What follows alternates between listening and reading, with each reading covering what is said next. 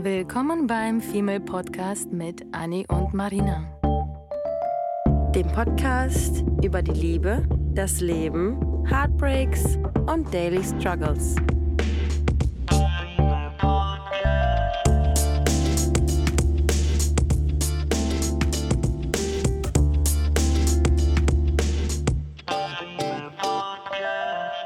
Hallo ihr Lieben zu einer neuen Folge. Wir haben heute und gestern mit einer gemeinsamen Freundin über das Thema Ablehnung im Dating und in Beziehungen und Partnerschaften gesprochen. Und das hat uns bis heute oder bis eben so sehr beschäftigt, dass wir dachten, wir machen daraus jetzt einfach ein Thema, weil wir merken, dass wir alle diese Angst vor Ablehnung haben. Bei jedem äußert die sich anders aus und jeder bewältigt sie anders und jeder hat einen anderen Hintergrund ähm, hinter dieser Angst.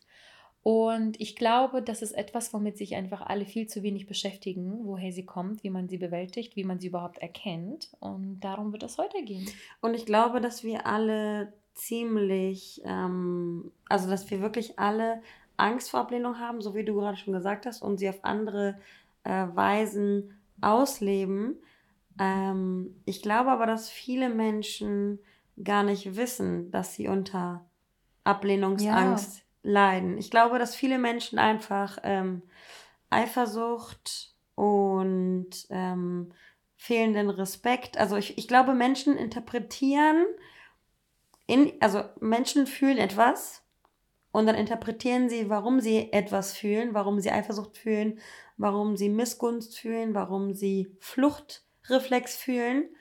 Aber ich glaube, das sind nur die Symptome und der, der Grund, für diese Gefühle, Flucht, Missgunst, Angst verlassen zu werden, liegt immer in dieser Angst, abgelehnt zu werden. Mhm. Und das finde ich so interessant, weil ähm, du und ich, wir sind ja ganz unterschiedliche äh, Dating-Typen, Beziehungstypen, Liebestypen. Endlich glaub, mal wir, etwas nicht gleich, ne? Ja, und ich glaube, ich glaube, wir können uns da immer ganz gut ähm, gegenseitig inspirieren, wie die Blickwinkel von uns jeweils sind, weil du fühlst nicht so wie ich und ich fühle nicht so wie du und wir können uns gegenseitig sagen und zeigen, wie andere Menschen eventuell fühlen. Ja. Weil ich würde nämlich zum Beispiel sagen, dass ich zum Team absolute Bindungs-, äh, absolute Angst vor Ablehnung mm. gehöre. Wenn ich nämlich mal meine Beziehungen so Revue passieren lasse, dann war das so, ich hatte meine lange Beziehung. Mittlerweile äh, ist das jetzt auch schon wieder eine, eine Weile her. Die ging ähm, von 2009, da war ich 18, bis irgendwie 2014 oder sowas.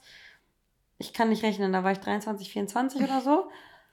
Ähm, und ich habe gemerkt, dass ich in dieser Beziehung so mh, mm, Gefühle hatte, wie zum Beispiel mein Partner ist damals mit seinen Jungs feiern gegangen und hat mir das am Montag, Dienstag gesagt, dass er am Wochenende feiern gehen wird.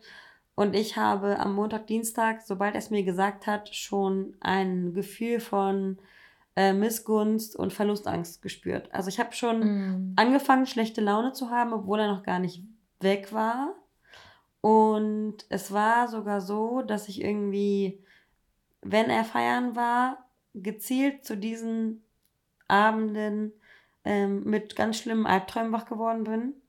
Ähm, meine Ängste sich also so verwurzelt und so verankert haben in meinem, in meinem Gehirn, dass ich selbst im Schlaf nicht wusste, wie ich damit umgehen soll, weil ich einfach so gestresst war die ganze Woche und weil mein Körper das verarbeiten musste, dass mein Partner mich, und das hat sich mein Ge Ge Gehirn gedacht, dass mein Partner mich verlässt. Ich habe mich seit dem Zeitpunkt, wo mein Partner mir gesagt hat, dass er feiern geht, habe ich mich verlassen gefühlt. Ich habe mich hintergangen gefühlt, ich habe mich nicht geliebt gefühlt, ich habe mich verlassen gefühlt mein inneres Kind hatte Angst, dass er nicht wieder zurückkommt. Und jeden Morgen, wenn er dann irgendwie vom Feiern zurückgekommen ist, um fünf, sechs oder keine Ahnung was, und man dann am nächsten Morgen am Frühstückstisch saß und seinen Kaffee getrunken hat und über den Abend gesprochen hat, der ja gar nicht so ähm, nonplusultra war, sondern einfach ein ganz normaler Abend mit den Jungs, habe ich mir immer wieder gedacht, was ist eigentlich falsch mit mir, dass ich solche Filme schiebe, mir selbst und meinem Partner eine Woche lang zur Hölle mache und am Sonntagmorgen dann realisieren muss, dass mein Partner einfach nur für ein paar Stunden feiern war und eigentlich überhaupt gar nichts passiert ist. Das und ist es ein war, Trauma. Es war bei mir immer richtig krass. Ich bin am nächsten Morgen dachte ich mir so, hä, wo, was, war, was war deine scheiß Panik? Das ist, die, das ist das Witzige, weil die Panik, die kommt ja nicht von dem Tag heute oder von der Situation mit dem Partner, sondern die entsteht ja viel, viel, viel früher, wie du ja vorhin schon gesagt hast, irgendwie seit dem dritten Monat oder dritten Lebensjahr der Kindheit erfahren wir bestimmte Sachen, die wir dann einfach mit uns tragen, ohne teilweise zu wissen, warum, wieso, weshalb, weswegen ich jedem empfehle, eine Therapie zu machen und am liebsten nur daten würde, die Menschen daten würde, die eine Therapie hinter sich haben, sage ich immer. Weil das ist halt das Krasse, weil wir uns einfach damit nicht beschäftigen und dieses alleine herausfinden, woher kommt das, dass du dich jedes Mal ungeliebt und, un, äh, und, und abgelehnt gefühlt hast, nur weil der Partner einen Abend ausgeht. Das bedeutet, dass du, du hast in der, in der Vergangenheit ähnliche Sachen erfahren, dass du alleingelassen wurdest vielleicht, dass das ähm, deine Eltern nicht anwesend waren, dein Vater nicht anwesend war oder du bestraft wurdest in bestimmten Situationen, die dann in dir diese Ängste auslösen. Das sind so viele Sachen, die in der Kindheit einfach passieren, die wir dann mitnehmen und auf uns und unsere Partner projizieren, was ehrlich gesagt einfach nur fast schon krank ist, ehrlich gesagt. Ich habe, ähm, also, also ich würde, ich würde sagen, dass wir alle eine gewisse Angst vor Ablehnung haben und deswegen würde ich mir auch wünschen, dass du ähm, jetzt darüber nachdenkst, ob du vielleicht Angst vor Ablehnung hast und wie du damit vielleicht umgehst, mhm. ähm, weil ich nämlich eine Idee habe, wie du damit umgehst. Aber bei, bei mir ist es zum Beispiel auch so gewesen, also ich habe mich dann, ich 2009 ist jetzt auch schon wieder ein paar Wochen her, ähm, und ich habe mich dann immer wieder, ich war ja fünfeinhalb Jahre mit diesem Partner zusammen und ich hatte dementsprechend nicht nur zwei, drei Wochenenden, wo er weg war, sondern ich hatte jahrelang Wochenenden, wo er weg gewesen ist. Er war auch Basketballspieler ähm, der war viel mit seinen Jungs unterwegs. Die hatten viele Spiele, die hatten viel zu feiern, die hatten viel irgendwie, weiß ich nicht, Championships, die Boys, die Gang, alle cool, alle so, da war irgendwie viel Feierei am Start. Also habe ich mich mit diesen Ängsten ähm, viel auseinandergesetzt und in unserem Umfeld war auch das ähm, Thema, ein großes Thema war auch Fremdgehen. Also viele dieser gut aussehenden, gut gebauten Sportlerjungs haben ihre Frauen betrogen, Frauen mit Kindern, Frauen ohne Kinder, Freundinnen, hatten Affären und ich habe das alles mitbekommen und hatte natürlich zusätzliche Angst, dass mein Partner in den Kreisen verkehrt, in denen es auch nicht aktiv mhm. verhindert werden würde, wenn er einen Seitensprung wollen würde. Und dann habe ich mir diese Wochenenden, habe ich mich immer über Jahre so beobachtet und dachte mir jedes Mal, ey, krass, es kann doch nicht sein, dass ich jedes Mal aufs Neue und ich versaus ihm wieder und ich versaus mir wieder. Daraus entstehen Streits, dadurch will er nicht mehr feiern gehen, dadurch bin ich der miese Peter, dadurch bin ich diejenige, die es ihm nicht mhm. gönnt. Und so ergibt sich ja eine Spirale aus Missgunst und aus Neid und aus Eifersucht. Und es war auch irgendwann so, dass ich an einem Punkt war, dass ich mir gedacht habe, ey, du mit deinem Larifari-Sportlerleben, äh, du triffst dich mit deinen Boys im Fitnessstudio und trinkst deine Fitness-Shakes morgens um 10, während ich meinen 9-to-5-Buckeljob irgendwie hinter mich bringe. Da war ich irgendwie auch gerade mit der Ausbildung dann irgendwann fertig. Ähm, und ich habe es ihm dann auch nicht gegönnt, Good Time zu haben, weil mhm. ich das Gefühl hatte, dass ich dadurch automatisch abgelehnt werde, weil ich nicht an diesem Good Time ähm, teilhabe, weil ich nämlich arbeiten gehe und er am Wochenende dann äh, entweder mit mir auf dem Sofa gechillt hat, in Anführungszeichen gesagt, so ganz platt ausgedrückt, und mit mir irgendwie das, das, das Familienleben gehabt hat. Mm. Und er das ähm, Happy Halligalli Life, ist auch so crazy, wie, viel, wie viele Jahre das her ist und was für ein erwachsenes Beziehungsleben ich da äh, quasi geführt habe. Ähm, kann ich mir überhaupt der, nicht vorstellen. Ja, ich kenne dich so anders. Ja, es ist richtig heftig. Und ich war halt nur, mit, mit mir war halt immer Familie und äh, Nichten und Neffen und er war auch immer zehn Jahre älter als ich. Von daher haben wir ein erwachseneres Leben geführt. Er war quasi so alt wie ich jetzt mhm. und ich war damals 18 und das ist jetzt auch schon wieder Ewigkeiten her. Krass. Ähm, und ja, dann habe ich mich halt beobachtet und dachte mir immer so krass, wie kann es sein, dass ich Sonntagmorgens dann normal mit ihm einen Kaffee trinke und mir denke, mir hat keiner den Arm abgehackt, mir hat keiner das Bein abgehackt, mir hat, mich hat keiner aus der Wohnung geschmissen, mich hat keiner betrogen, ich habe keine Anrufe bekommen von irgendwelchen Frauen, ich wurde nicht belogen, betrogen, hintergangen. Wie kann ich dagegen vorgehen, dass ich beim nächsten Mal nicht so eine Panik schiebe? Und ähm, das hat mich viele, viele, viele Jahre gekostet. Ich würde sagen, dass ich ähm, mit diesem Trauma, ich würde sagen, Traumata kann man nie bewältigen, man kann nur lernen, mit ihnen umzugehen. Ja. Das ist genauso wie dieses äh, Heilen. Habe ich auch letztens schon wieder in so einem Video gesehen, was mich da, was mich da so voll darauf wieder aufmerksam gemacht hat. Heilung ist kein, ist kein Ziel. Heilung ist ein Prozess. Mhm. Wir heilen alle von unseren Wunden und egal in welchem Elternhaus wir groß geworden sind, ob mit Geschwister, ohne Geschwister, ähm, behütet, übermäßig behütet, ähm, nicht genug behütet, alles ist irgendwie, wir sind ja Charaktere und ähm, am Ende ist jeder, jeder Charakter unterschiedlich und dieses, dieses richtig, alles richtig machen als aus Elternsicht ist so ein Tetris-Spiel. Du kannst nicht mit dem Verhalten A ähm, sagen, dass das Verhalten A richtig ist, weil Charakter, das Charakter, der Charakter deines Kindes ist vielleicht nicht für Verhaltensweise A geschaffen. Mhm. Und ähm, deswegen, ja, ist es immer ein bisschen äh, schwierig zu sagen, was da richtig und was da falsch ist. Und ich finde, dass, dieser, dass, dass dieses Wort Heilung einfach ein Prozess ist, den wir alle ähm, annehmen sollen als Prozess, der uns begleiten wird bis an unser Lebensende. Und ich habe zum Beispiel mit der Angst vor Ablehnung ähm, irgendwie meinen Weg gefunden, damit umzugehen und mir so selbst zu sagen, okay, ich fühle gerade, wenn ich einen Partner habe, okay, ich fühle gerade irgendwie, dass ich dieses Unwohlgefühl habe, wenn mein Partner ähm, ausgeht, weggeht und mich alleine lässt. Aber was ich dagegen tue, ist sowas wie, ich lasse mir eine Badewanne ein, ich freue mich auf einen Filmeabend mit mir selbst, ich mache mir einen Tee, äh, ein Körnerkissen und dann konzentriere ich mich auf die positiven Dinge, also auf positive Glaubenssätze in dem Sinne und konzentriere mich nicht ähm, auf die schlechten Dinge. Und dann aus diesem Verhalten heraus, ich führe jetzt gerade den Monolog, ähm, aus diesem Verhalten heraus habe ich mich dann immer wieder beobachtet und dachte mir, krass, meine Angst vor Ablehnung ist schon in so frühem Kindesalter entstanden, dass ich mich noch genau daran erinnere, wie ich in meinem Kinderzimmer gewesen bin. Und ich war sehr Mama fixiert und ich war sehr ein sehr krasses Mama-Kind und ohne Mama ging gar nichts. Und Mama war immer da, weil Mama war irgendwie äh, als Hausfrau immer an meiner Seite.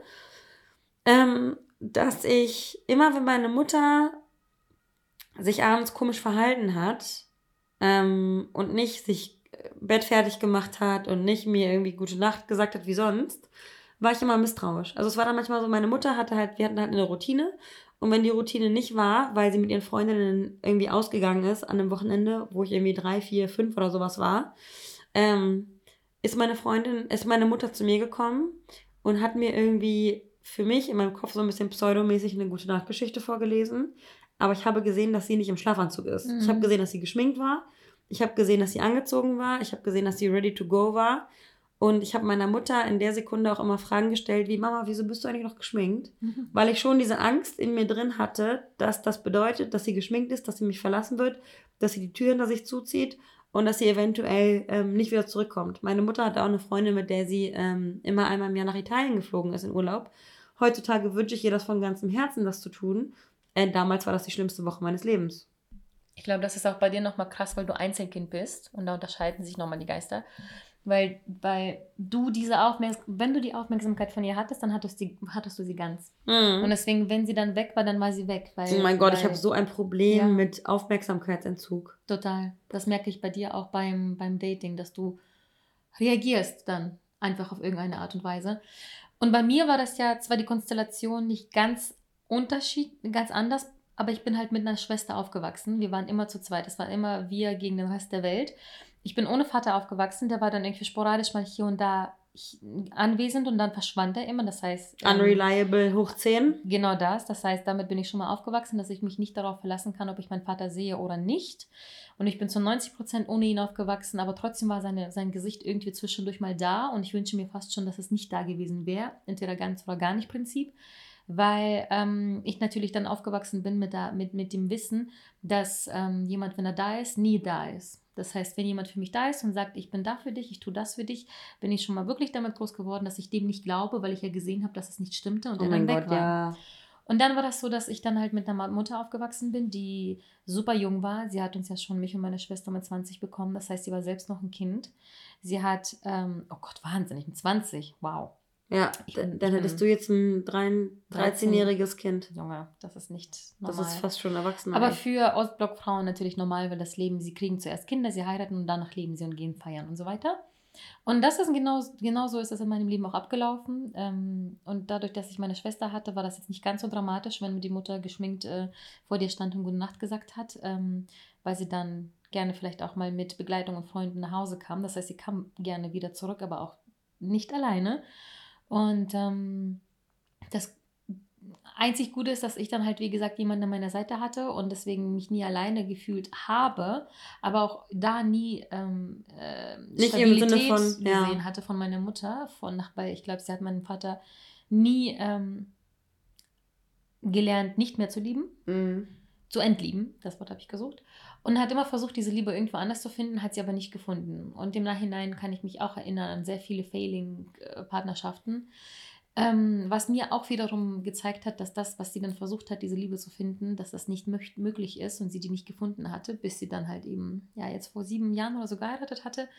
Ähm, anyway, sie hat, ich bin auf jeden Fall ähnlich, aber irgendwie auch anders aufgewachsen und trotzdem würde ich sagen, dass ich ähm, eine andere Ang äh, ähm, ähm, ähm Ablehnungsangst entwickelt habe als du, weil ich ähm, eher gelernt habe, gar nicht die Menschen an mich ranzulassen. Genau, die Unabhängigkeit halt bloß zu wahren von genau, Tag 1. Genau, weil ich war ja mhm. unabhängig und habe mich nicht äh, an meine Gefühle, irgendwie meine Mutter und Vater und sonst wie, bis auf meine Schwester, niemanden, auf niemanden verlassen, dass die halt da sind und bleiben. Das heißt, mein Schutzinstinkt ist, mich nicht weiterhin auf meine Partner oder Dating oder Männer oder was auch immer mir entgegenkommt, ähm, zu verlassen, weil ich eher darauf warte, eh. dass die gehen. Ja. Und deswegen glaube ich eben auch Worten so wenig, weil ähm, wenn du mir sagst, ich komme morgen wieder, glaube ich dir das nicht, bis du morgen wiedergekommen bist. Und das sind halt einfach so ganz viele Kleinigkeiten, die ich erst Jahre, Jahre, Jahre später äh, festgestellt habe. Und in meiner längeren, auch fünf Jahre Beziehung wie bei Anni, habe ich das auch gesehen, dass ich einfach die Liebe, die ich gerne meinem Partner gegeben hätte, nicht geben konnte. Die ich jetzt besser geben kann, weil ich weiß, woran das liegt und ich habe an mir gearbeitet die letzten fünf, sechs Jahre, so dass ich das zumindest merke, dass der mhm. Mensch neben mir, dass ich ihn gerade aktiv, unbewusst, aber aktiv ablehne. Und ich das merke und dann. Wie erschreckend dann auch, ne? Dass total. man nicht aus dem Instinkt heraus handelt, sondern auch weiß, dass man, man Dachschaden hat. Ja, und mhm. wenn man das vor allem weiß, und das ist mir manchmal, das Lustige ist, dass ähm, jemand, den ich jetzt gerade sehe, auch neulich gerade gedroppt hatte, äh, einen Moment, wo ich ganz kurz, und ich habe es noch gar nicht gesehen gehabt, ähm, dass man irgendwie nah beieinander war und im nächsten Moment dann nicht. Und er dann auch gesagt hatte, irgendwie bist du gerade disconnected. Du bist gerade, du bist gerade von, von jetzt auf gleich abwesend. Du bist gerade von wirklich so richtig, als wäre man so, so einem Faden, so einem Bund zusammen und dann wäre der durchgekattet worden und ich bin weg. Und dann hat er das ausgesprochen und ich so, stimmt. Und dann saß ich da und dachte, krass, was ist gerade passiert? Was wurde gesagt? Was habe ich gesehen? Was habe ich gehört? Dass ich sofort das gecuttet habe. Und ihr wart aber in einer ganz normalen Situation. Eine ganz normale Situation. Und das finde ich so spannend, weil ich das ja auch selber, wie gesagt, sehe und merke. Und jetzt zurück auf das Beispiel mit dem Ex-Partner von den fünf Jahren zurückzukommen. Da habe ich das einmal angefangen zu sehen und ich habe teilweise, und, und bei Gott, das tut mir jetzt nachhinein leid, aber ich habe ihn teilweise damit dann bewusst bestraft.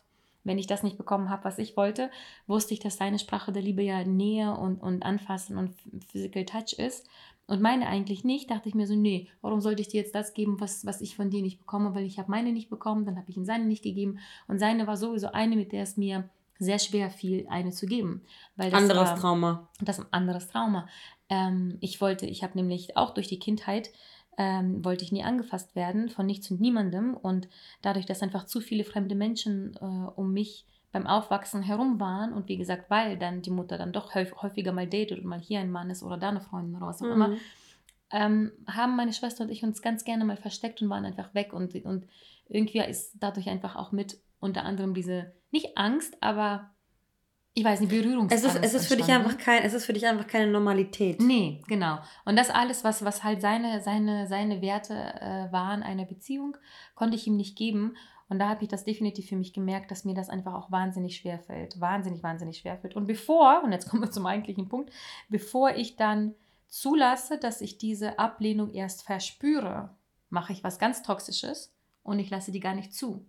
Ich blocke schon direkt ab oder ich ähm, lasse es gar nicht zu, dass ein Mensch von mir geliebt wird oder zu, ja zu viel Liebe erfährt und bei Gott kann ich viel Liebe geben, mhm. kriegt nur selten jemand ab, mhm. weil sobald ich diese gebe, ist das für mich wie Nacktsein. Ja. Nacktsein von, von einem Stadium an Leuten. Vor, ja.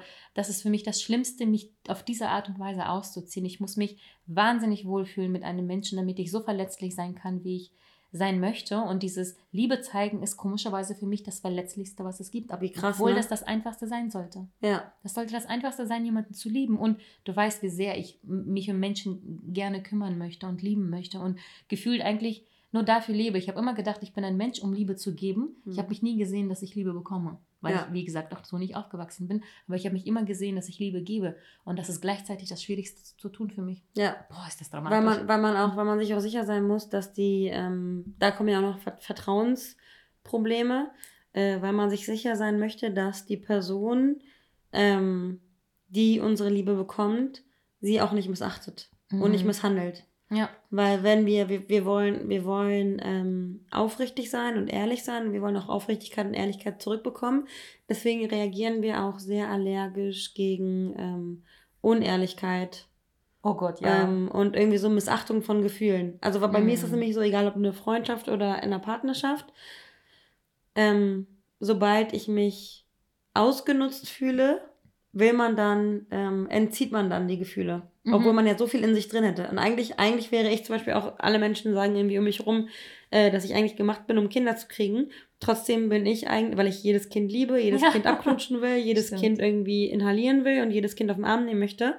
Und alle sagen, ach Mensch, Anni, ja, nee, du, du solltest also wirklich Kinder haben. Und ich denke mir Mhm. so ganz ehrlich, ich binde mich dann an jemanden, an einen, an einen Mann im schlimmsten Fall. Ähm, ich habe so viele Gefühle, so viel Liebe, die ich geben möchte, aber ich habe einfach Angst, dass solch eine unveränderbare, ähm, so ein, so ein unveränderbarer Schritt in meinem Leben ähm, mich dazu führt, mich dazu bringt, ähm, dass ich bereue, mein Herz geöffnet zu haben. Mhm. Und ein Kind zu kriegen bedeutet für mich, dass er das Herz öffnen. Nicht nur die Vagina öffnen, sondern das Herz öffnen, die Seele Mhm. öffnen, es zulassen, weil wir sehr konsequenzenbewusste ähm, Frauen sind. Und äh, meine Sehr. Angst vor Ablehnung ist so, so, so groß, dass ich noch nicht mal mehr mich, ich als kinderliebender Mensch, dass ich mich zum jetzigen Zeitpunkt, weil ich so oft in meinem Leben von Männern enttäuscht wurde, dass ich mich ohne Kinder sehe, nicht weil ich Kinder nicht mag, sondern weil das Commitment, was mit einem Mann zusammenhängt, für mich zu groß ist und ein zu großes Opfer, weil ich Mhm. sowieso wieder die Tür der Ablehnung aufsehe. So krass. Ja. So krass. Das gleiche machen wir ja eigentlich auch mit Liebe, dass wir uns teilweise schon quasi damit abgefunden hatten und gesagt haben, wir werden unsere Kinder dann gemeinsam großziehen, weil wir Mhm. uns aufeinander verlassen können, Mhm. was wir bisher, und ja, das ist klischeehaft und wir sprechen nur aus unserer Erfahrung. Wir haben beide einfach sehr wenig gute Erfahrungen im Dating und im, in, im Liebesleben Mhm. gehabt, im Sinne von, das hat immer geendet, wie es eben geendet hat. Mhm. Und wir sind aber, muss ich auch sagen, in unserem, in unserem höheren Alter, ähm, die einzigen Konstanten, die jahrelang, äh, Ja. die, die, die sich jahrelang gegenseitig Vertrauen schenken. Und egal, was passiert war, irgendwie kriegt man das in Freundschaften immer besser geregelt.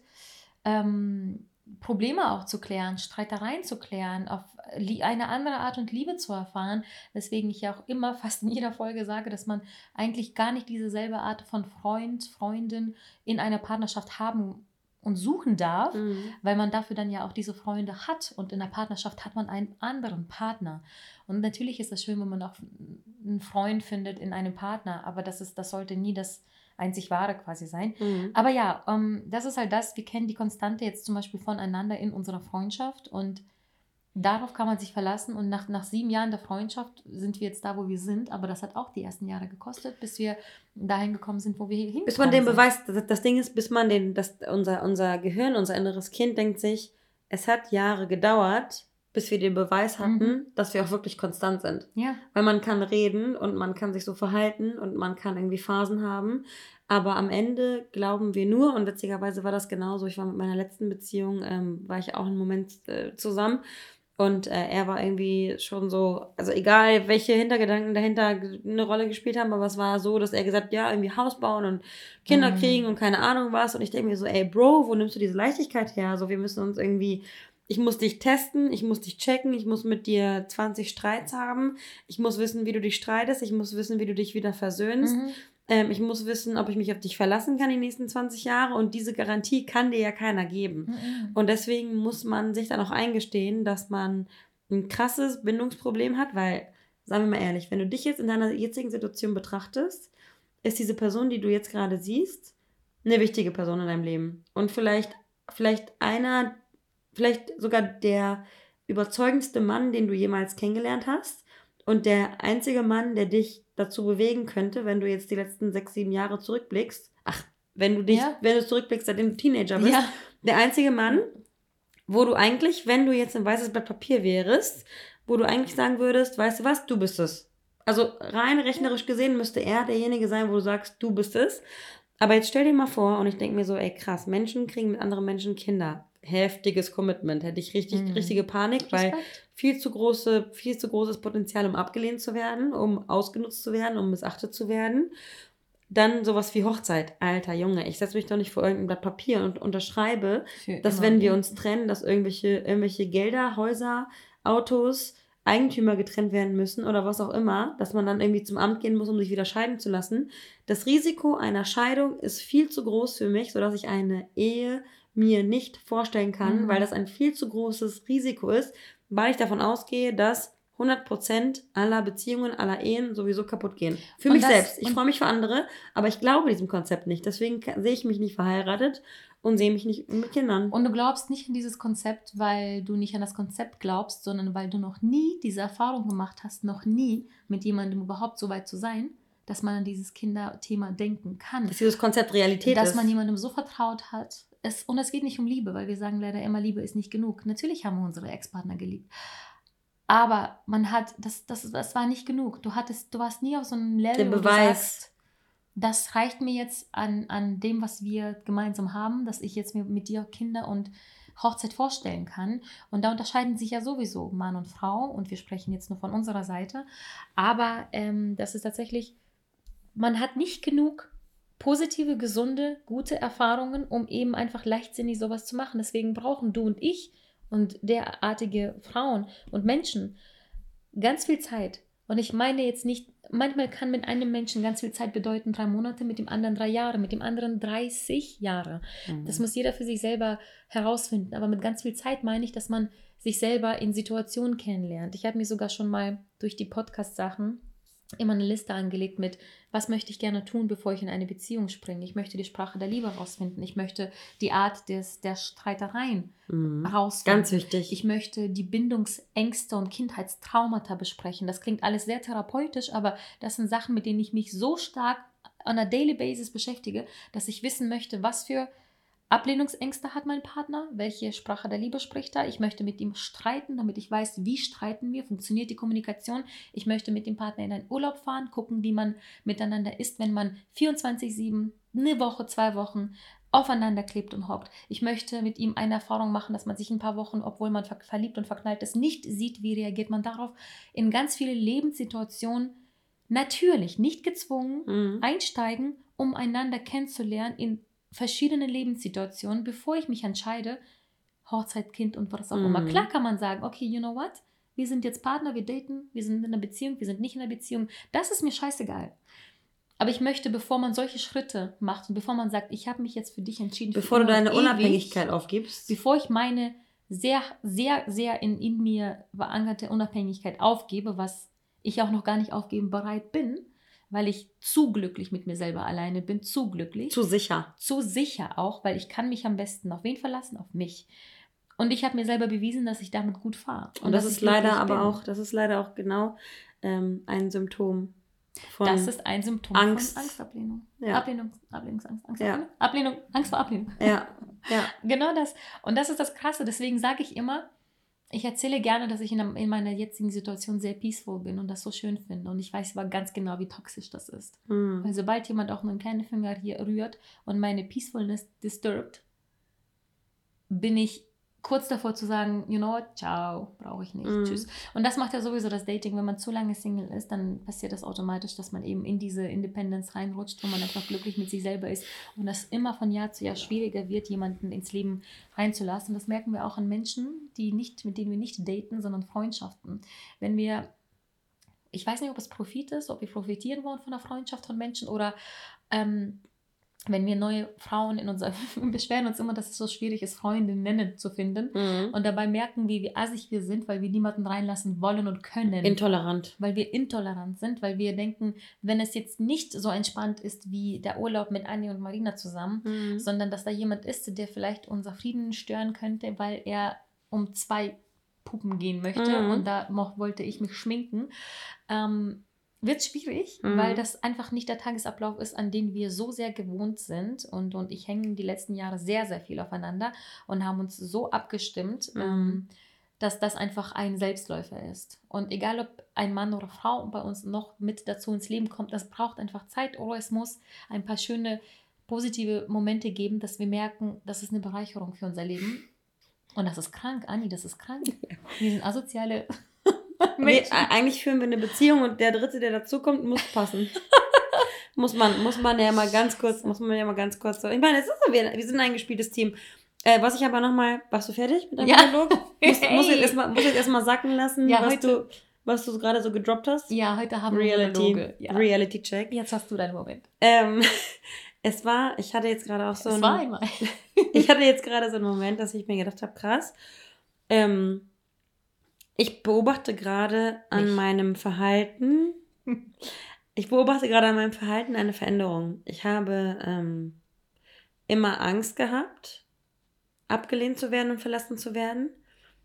Und das habe ich in meiner ersten Beziehung geführt, ähm, gelebt und gefühlt und konnte damit nicht umgehen. Und ich konnte damit teilweise in meiner zweiten Beziehung, die gleichzeitig auch die dritte Beziehung war, ähm, naja, ich konnte mit Typ Nummer zwei im ersten Anlauf, ähm, hatte ich auch noch diese Probleme mit dieser Angst, weil ich auch selbst ähm, mich nicht genug geliebt habe. Also ich, wie ihr merkt, es kommen hier Mm. viele, es kommen hier viele Dinge zusammen. Ne? Also sowas wie Angst vor Ablehnung kommt auch dadurch, dass man selbst in der Kindheit zum Beispiel ähm, nicht genug Anerkennung bekommen hat. So, dass man, ich erinnere mich an einen, mein Vater liebt mich und das weiß ich. Und ich erinnere mich aber an so Situationen, dass ich irgendwie in der Grundschule war und ich war ähm, eher eine Spätzünderin und ich habe meistens dann die Mathe-Klausur erst verstanden, als sie dann leider schon vorbei war. Und Und ich habe es dann halt irgendwie nicht gecheckt und ich war keine, keine Spitzenschülerin und mein Vater war halt immer super schlau in der Schule und super gut und konnte gut auswendig lernen.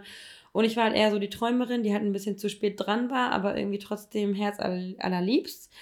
Und ähm, ich weiß ganz genau, dass mein Vater ähm, immer sehr auf Leistung aus war und dass ihm, dass ihm meine Leistung nie genug war. Also jedes meiner Zeugnisse, jedes meiner Zeugnisse war eigentlich immer schlecht für ihn.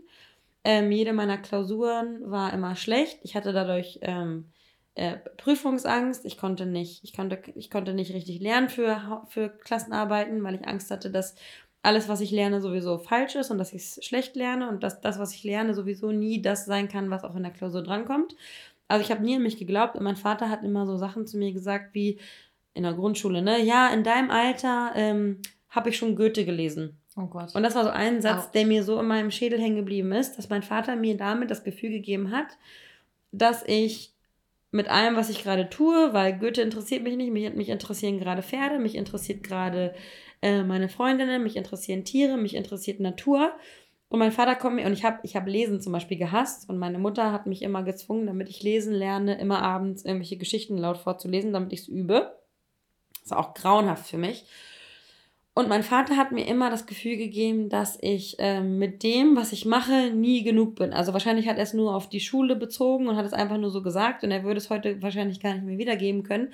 Aber da merkt man dann noch, was für Trigger gesetzt werden, sodass man dann daraus ableitet, dass man es eh nicht wert ist im Arbeitsleben, dass man es eh nicht wert ist, genug Geld zu ver- verdienen, dass man es eh nicht wert ist, ähm, respektiert zu werden, dass man es nicht wert ist, in der, äh, an der Bushaltestelle vorgelassen zu werden, dass man es nicht wert ist, an der Kasse äh, als Erster abkassiert zu werden. Das sind so alltägliche Situationen, die, die, sich daraus, die sich daraus ableiten, dass man in der Kindheit das Gefühl bekommen hat, dass man nicht genug ist. Weil es, Mhm. es wurden einem beispielsweise auch, ne, so von meiner Mutter, ähm, wurden mir zum Beispiel immer, weil sie so eine kleine, ich, ich sage es jetzt mal Helikoptermutter, wobei ich es nicht so ganz unterschreiben würde, aber meine Mutter war dann zum Beispiel so eine, die dann, ähm, wenn ich Dinge nicht schnell genug gemacht habe, und ich habe gerade schon gesagt, dass ich eine Spätzünderin war, wenn ich Dinge nicht schnell genug gemacht habe, dann hat sie sich für mich übernommen. Mhm. Und was lernt ein Kind, wenn der Vater sagt, in der Grundschule habe ich schon Goethe gelesen, okay, es denkt, es ist dumm.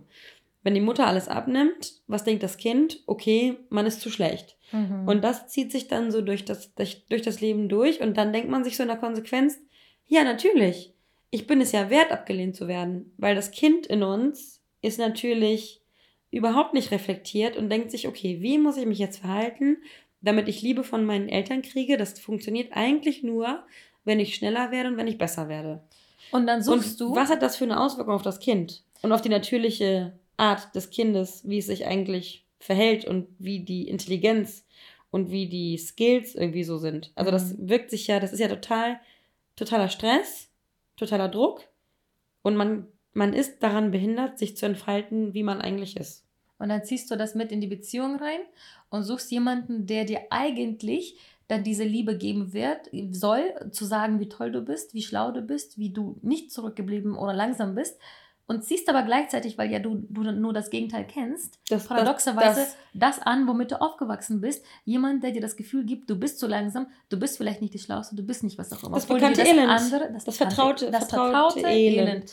Und dabei willst du aber genau das Gegenteil. Wir mhm. wollen immer das Gegenteil von dem, was wir erfahren haben, aber fühlen uns eben wohl mit dem, was wir kennen. Das ist krank. Das ist paradox. Das und das, und das, das ähm, fühlt sich an, als würde so unsere komplette Existenz, finde ich, in so einem Thema ähm, zusammenkommen ja. und in, ein, in einen großen Pott an Komplexen zusammen äh, äh, zerfließen, weil hier kommt das Thema Vaterkomplex, Mutterkomplex, hier kommt das Thema Ablehnung, hier kommt das Thema ähm, Hyperindependence, hier kommt das kind Thema Kindheitstraumata, ähm, die man nicht mehr, die man nicht ausmerzen kann und nur damit leben kann. Und ähm, ja, also wie gesagt, man kann, man kann nur versuchen, damit umzugehen. Und worauf ich eigentlich hinaus wollte, ist, dass ich ja ähm, gelernt habe, dass diese Ablehnung, also dass ich in mir dieses, dieses Ablehnungsgefühl jahrelang gefühlt habe und Angst hatte. Und irgendwann habe ich ja dann gelernt, dass mir eigentlich gar nichts Schlimmes passiert. Und dann habe ich mir gedacht, okay, ähm, wenn mein Partner geht, mache ich mir die Badewanne, mache ich mir den Tee, mache mir den Film an. Und ich habe mich dann ähm, in eine Welt begeben, in der ich angefangen habe, aus meiner Hyperabhängigkeit eine Hyperabhängigkeit, Hyperunabhängigkeit zu machen. Mhm. Also ich habe den Spieß quasi umgedreht, was überhaupt gar nicht gut ist, weil ich mich dann zu einem Menschen entwickelt habe, der ähm, in jeder Streitsituation, also ich war in der, in der, in der ersten Beziehung, in meiner ersten ähm, Zeit war ich diejenige, die, wenn, wenn ich mich gestreitet, gestritten habe, ähm, habe ich geweint, bin ich hinterhergelaufen, ähm, habe um Ver Vergebung gebeten, ähm, wollte geliebt werden und war schwach und habe mich dumm gefühlt und habe mich ausgenutzt gefühlt, konnte es aber nicht einordnen. Und dann habe ich das beobachtet und dachte mir so, warte mal, warte mal, warte mal, warte mal. Ich bin jetzt, ich bin eigentlich was wert.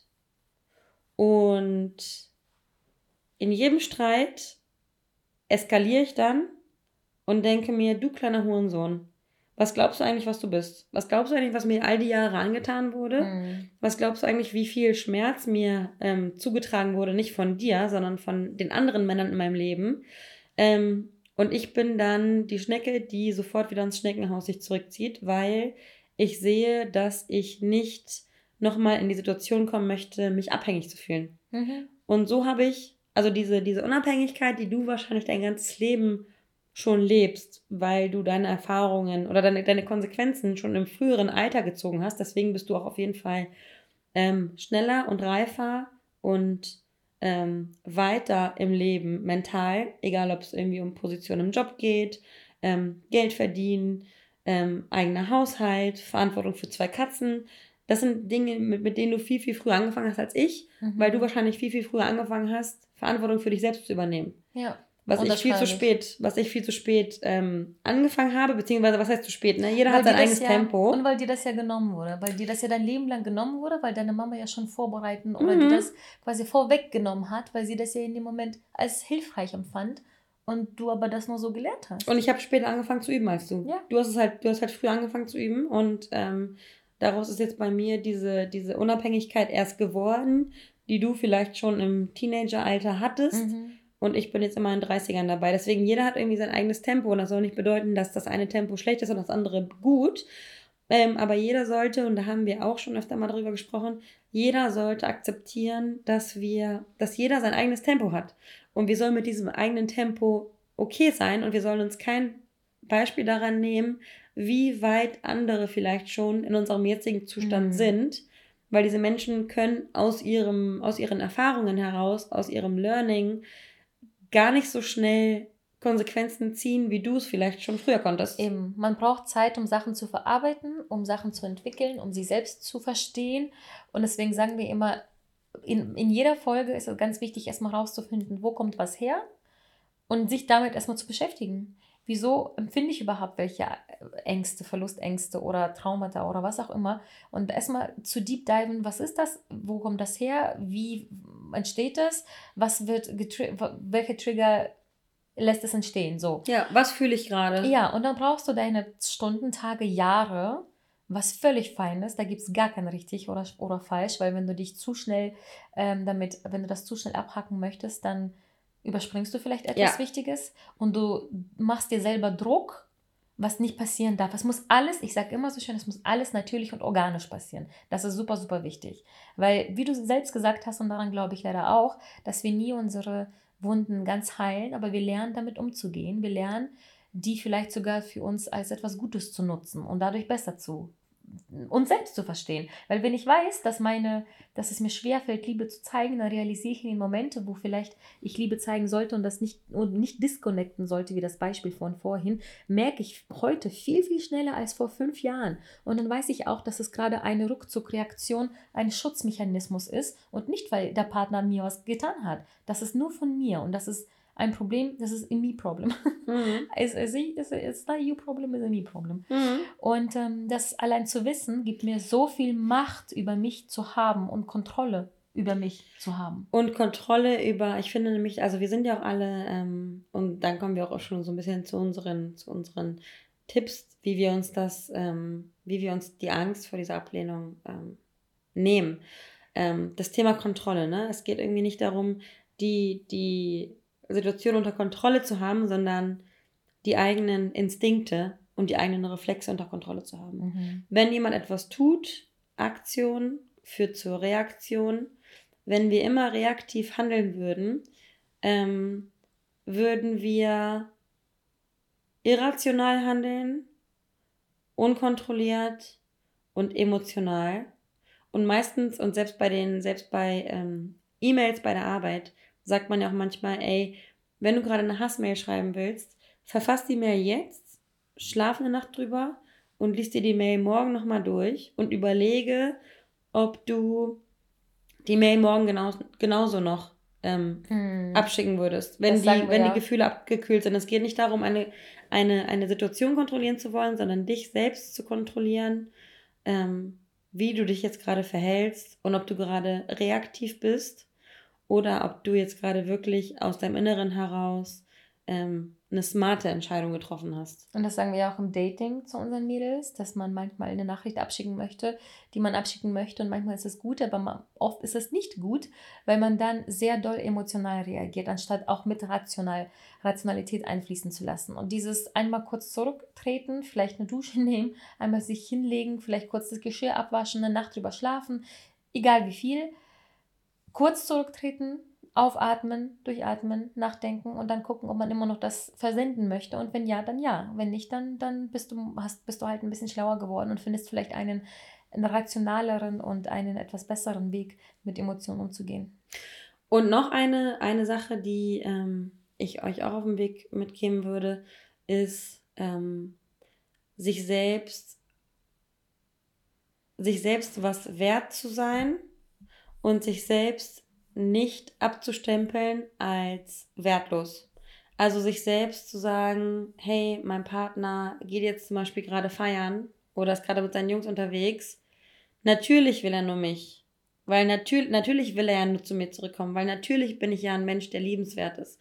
Natürlich bin ich ein Mensch, der ähm, es verdient hat, ähm, ehrlich behandelt und loyal behandelt zu werden äh, ich bin mir selbst was wert, ich mache mir jetzt gerade was Schönes, ich mache mir jetzt einen Kakao.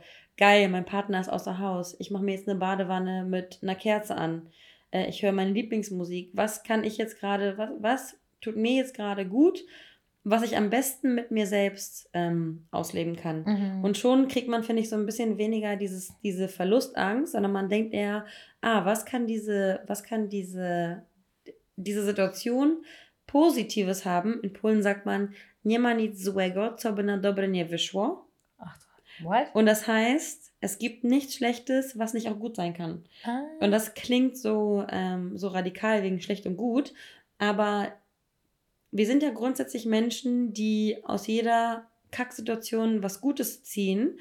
Und alles ist ja immer eine Frage der Perspektive. Und wieso ähm, kann man nicht auch da die Perspektive ändern und sich aus, aus der Opferrolle rausbewegen mm und sich dann in der Gewinnerrolle sehen. Ja. Und sich einfach sagen, so, ey, geil, ich habe jetzt freies, freies, freies Haus, kann jetzt meine geile Musik anmachen, werde mm. nicht mhm. kritisiert, wie laut sie ist, dass sie nervt. Ich mache mir mein Essen, was vielleicht mein Freund irgendwie stinkt im Backofen. Ich mache mir eine geile überbackene Pizza und hau mir nochmal eine Packung Käse drauf. Und danach gönne ich mir einen Pudding und danach gucke ich irgendwie Cinderella. Und das würde ich normalerweise nicht gucken, wenn mein Freund nach einem äh, 10 Stunden Arbeitstag genervt nach Hause kommt. Man muss die Perspektive ändern und sich einfach mal fragen, was kann ich gerade Positives aus dieser Situation mhm. machen, sodass mein inneres Kind, sodass mein Gehirn sich denkt, ah, warte mal, Freund weg bedeutet ja gar nicht, dass ich verlassen werde. Mhm. Freund weg bedeutet, oder Partner oder Bezugsperson weg bedeutet, geil, ich zünde mir eine Kerze an. Ja, und das ist ein guter Punkt mit der Perspektive ändern, weil wir gerne ja alles irgendwie auf uns projizieren, wir Menschen und ähm, vergessen, dass vielleicht einfach. Oh Gott, andere Mensch, haben Interpretationen. Ja, gegenüber einfach vielleicht einen blöden Tag hatte einen Furzquersitzen ja. hatte, vergessen hatte zu, zu essen, auf Arbeit doof behandelt wurde, schlecht geschlafen hat, einfach nur müde ist. Andere Traumata und, hat. Und, und, und andere Traumata zu bewältigen hat. Wir denken, dass wir abgelehnt werden, weil uns gerade etwas nicht gegeben wird, was wir brauchen. Wir gerade nicht die Umarmung oder den Kuss bekommen haben, den wir verdient hätten. Vielleicht nicht äh, eine gute Nachtgeschichte zu hören bekommen. Und dabei ist vielleicht ganz einfach die Person uns gegenüber anders beschäftigt mental, vielleicht ist etwas Schlechtes auf Arbeit vorgekommen, mhm. die Person ist überfordert. Und wir beziehen das direkt auf uns und denken, das hat was mit uns zu tun, aber dabei hat einfach die Person gegenüber andere Probleme, mit denen man sich eben beschäftigt. Und das hat rein gar nichts mit dir zu tun. Und ich finde das richtig krass, weil ähm, wir das ja auch oft in unserem, in unserem Freundeskreis haben, dass man dass wir uns über Situationen aufregen oder ähm, nicht so richtig wissen, wie wir damit umgehen sollen, weil wir ja emotional in gewisse Themen involviert sind. Und ich finde das ganz, ganz wichtig und deswegen finden wir auch Kommunikation mit Freunden, Verwandten, Vertrauten ganz wichtig, dass man einfach so einen Reality-Check macht. So, ist das, was ich jetzt gerade empfinde, ist das Realität? Mhm. Ist das real? Wurde ich aktiv abgelehnt? Wurde ich aktiv äh, verstoßen? Wurde ich aktiv verlassen? Oder ist das, was ich gerade empfinde, meine eigene Bewertung der Situation aus meinen eigenen Traumata heraus, ohne dass ich diese Person, ohne dass diese Person sich aktiv gegen uns ausgesprochen hat? Mhm. Meistens ist es nämlich die Bewertung. Und ich habe auch ähm, einmal einen Podcast gehört, in dem gesagt wurde, ähm, das war wieder nur so ein kleiner Satz, in dem gesagt wurde, ein Problem ist nur ein Problem, weil es dein Problem ist. Mm. Dein Problem Lieb's. ist für jemand anderen Gar kein Problem. Und das Problem des anderen ist für dich kein Problem. Ob das jetzt irgendwie die Angst ist, die PowerPoint-Präsentation zu machen, ob es die Angst ist, bei der Arbeit das, äh, das Gehaltsgespräch zu führen, ob das die Angst ist, ähm, dich kritisch zu äußern, ob es die Angst ist, Nein zu sagen. Es ist alles nur in unserem Kopf und wir sind alle nur ferngesteuert. Und wenn wir alle so tun würden, als wären wir frei von allen Zwängen, und von allen Komplexen und von allen Traumata, muss man sich mal, muss man sich mal vorstellen, wie wir die Situation bewerten würden, wenn sie nicht durch Angst oder durch ähm, Erfahrungen hm. geprägt wäre. Wenn der Partner, das ist gerade genauso wie dieses Vier-Ohren-Modell, wie man Dinge, wie man Dinge sendet und wie man sie empfängt. Ähm, wenn nämlich jemand einfach ausgehen will, dann ist das nicht, weil dieser Mensch sich gegen dich entscheidet, sondern weil dieser Mensch einfach nur ausgehen will. Punkt. Mhm. Es ist keine Entscheidung gegen dich, es ist eine Entscheidung für diese Person, für sich in diesem Moment. Und da ähm, spielt es nicht immer eine Rolle, dass irgendwer auf irgendeine Art und Weise abgelehnt werden muss, sondern Menschen können sich einfach für sich entscheiden. Und wenn dein Freund angeln gehen will, dann liegt es nicht daran, dass er die Angelroute mehr liebt als dich, sondern dass er einfach Bock hat zu angeln. Punkt. Mhm. Keine Diskussion. Und das hat auch so ein bisschen damit zu tun, was man sich im Kopf ähm, eingespeichert hat an, ähm, an, an, an Glaubenssätzen und Affirmationen, die mm. nicht unbedingt vielleicht positiv sind, im ja. Sinne von, wenn du dir immer gesagt hast, oh Mann, nein, ich bin ja, ich bin ja, ich bin zu dick in dem Kleid, ich bin nicht schön genug oder was auch immer, wenn man das jetzt als Beispiel auf das Oberflächliche bezieht, ja. sagst du dir jeden Tag in den Spiegel, wenn du dich anguckst, dass du vielleicht zu dick für die Hose bist und dann ist das ein Glaubenssatz geworden, an den du dich an dem, an dem du dich äh, orientierst. Und, und definierst. Dann, und definierst. Und dann stell dir vor, du gehst auf ein paar Dates, fühlst dich so schon nicht wohl, weil du dir ja selber schon wohl, äh, ähm, oft genug sagst, dass du zu dick bist.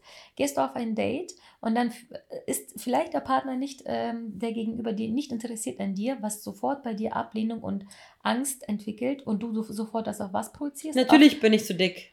Er will mich nicht, weil ich zu dick bin, weil dieser Glaubenssatz so gespeichert ist in deinem Schädel, dass du das sofort darauf beziehst. Dabei hat es vielleicht einfach nur nicht gefunkt oder du bist sogar viel zu dünn für ihn. Mhm. Wer weiß, was das am Ende ist. Aber sich damit zu beschäftigen, welche negativen Gedanken man sich für Tag für Tag unbewusst teilweise selber sagt. Und wenn ich mir sage, ich bin viel zu independent, ich bin, brauche mein Peace, brauche mein Peace, brauche mein Peace, wird das zu einem Glaubenssatz, der zwar schön klingt, weil ich ja dann durch meinen Frieden habe und glücklicher bin, wird das aber etwas, was, das, was so heilig ist in meinem Kopf, so, so heilig und dadurch besteht, besteht eine Gefahr. Genau, absolute Gefahr, bam, bam, bam, wenn, wenn ich merke, dass auch jemand nur mit einem kleinen C in meine Bubble reinkommen möchte mhm. und sofort, dass das etwas Negatives. Deswegen noch ein Beispiel, warum ich das als toxisch, toxisch ansehe.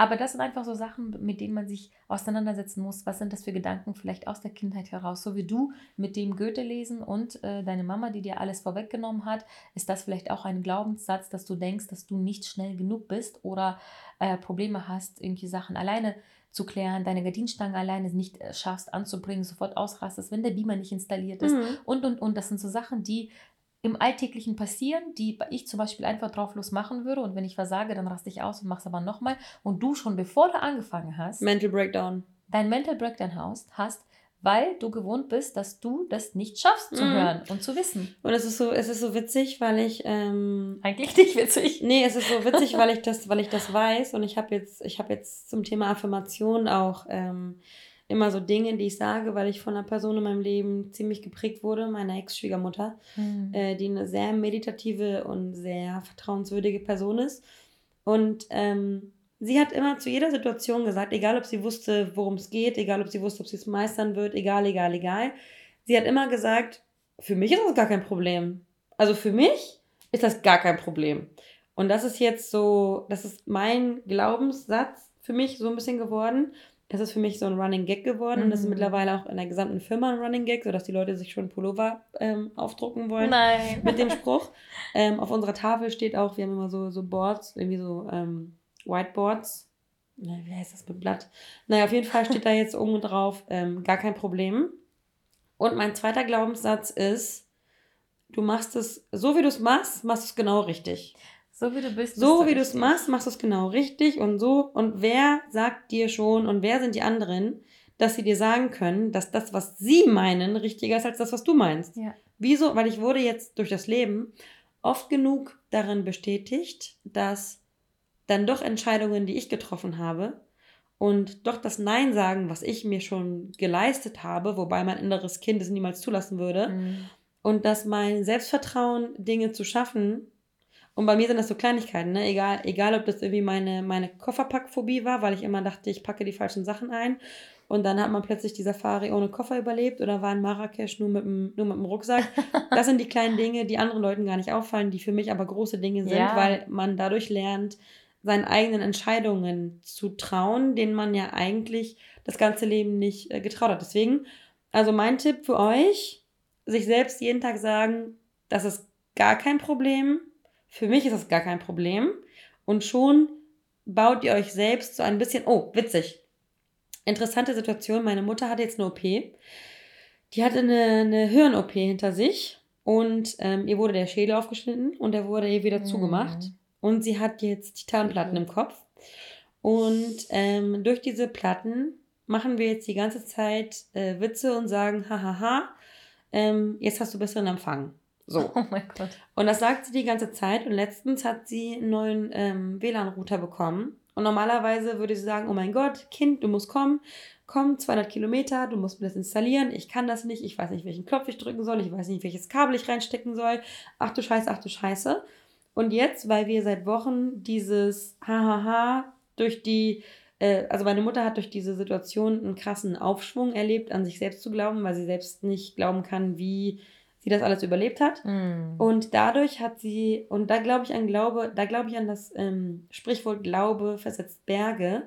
Ähm, sie hat sich diesen scheiß Router genommen, was gar nicht zu ihr passt, hat diese Kackkabel umgesteckt, hat gemerkt, dass es gar nicht so schlimm ist, ruft mich an und sagt dann so, ah nee, ähm, jetzt wo du sagst, ich habe den Router selbst ähm, installiert. Das müssen meine neuen Antennen sein. Oh mein Gott. Also das Ding ist, ne, Glaube versetzt Berge Ja, und das, was wir ja. glauben, ist das, was wir sind. Ja. Wenn du dir selbst sagst, du kannst es nicht, weil du es nie gekonnt hast, weil du es nie wert warst, es zu wissen, es zu können, es zu dürfen, dann wirst du dich dein ganzes Leben limitieren. Und wenn du dir aber sagst, das ist gar kein Problem für mich und ähm, was war mein zweites?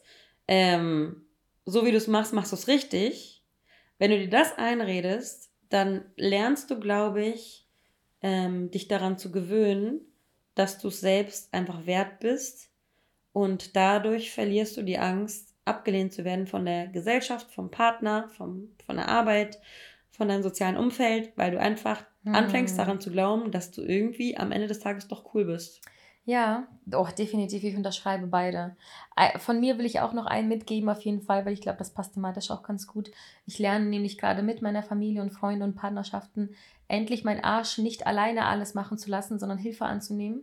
Und bin in so vielen Momenten stolz auf mich. Du wehrst dich gegen deine Ab du wehrst dich gegen deine Un- Unabhängigkeit, ne? Ja, ich wehre mich gegen das, was ich mir Jahrzehnte aufgebaut habe, weil ich ja aus der Kindheit mitgenommen habe, dass ich alles alleine machen muss, weil Mhm. ich ja keine Hilfe von Mama, Papa, sonst wem bekomme und eben meine Hyper-Independence hatte und das witzigerweise auch gleichzeitig meine, das ist, was ich mir am meisten wünsche, Hilfe zu bekommen, Mhm. ist das, was mir, again, am schwersten fällt, sie anzufragen und ich fange damit an. äh, Und auch sie anzunehmen, nicht anzunehmen. nur anzunehmen. ja. das, nur das Uh, Annehmen ja. fällt dir schon schwer. Oh Gott, ja, ja, ja, das sowieso. Und das sind so Kleinigkeiten, wie dass ich jetzt mein, meine, meine, mein, meinen Schwager ähm, gebeten habe, äh, sein Auto zu leihen für eine Messe. Und das ist nichts, das ist nichts, das ist nichts für die, das ist, sollte nichts für mich sein, aber das ist für mich so ein Riesending und ich werde mich wahrscheinlich die nächsten sieben Jahre dafür bedanken, für eine Kleinigkeit, die eigentlich nicht viel ist, wie gesagt. Aber allein die Tatsache, dass ich gefragt habe und dass ich das ja annehmen werde, dass das für mich getan wird und mir Unfassbar geholfen schwer. wird, Leute, das ist für mich ein Meilenstein und das ist so traurig, dass es dann einer ist, aber ich bin auch unfassbar glücklich, dass es eins ist. Und es ist schön, ich meine, ich, mein Meilenstein ist den Koffer packen und mir selbst glauben, dass der Koffer gepackt ist. Und für dich ist der Meilenstein nach Hilfe fragen. Deswegen lasst uns nicht zu hohe ähm, Ziele setzen, lasst uns nicht zu utopische Ziele setzen. Jeder kleine Meilenstein ist unfassbar wichtig für unsere Sicht auf die Welt, unsere Sicht auf unsere Realität ähm, und am Ende unsere Sicht auf unser Leben und einfach unser Leben, weil unsere Sicht auf unser Leben ist unser Leben und ähm, ja, die, so wie wir uns die Welt machen, so wird sie am Ende dann noch für uns sein. Und wir limitieren uns alle selbst und vielleicht sollten wir mal darüber nachdenken, ob die Perspektive, die wir haben, die richtige ist oder ob wir vielleicht einen Perspektivwechsel einlegen sollten. Und wie immer wünschen wir euch dabei viel Spaß und freuen uns auf euer Feedback. Bis bald!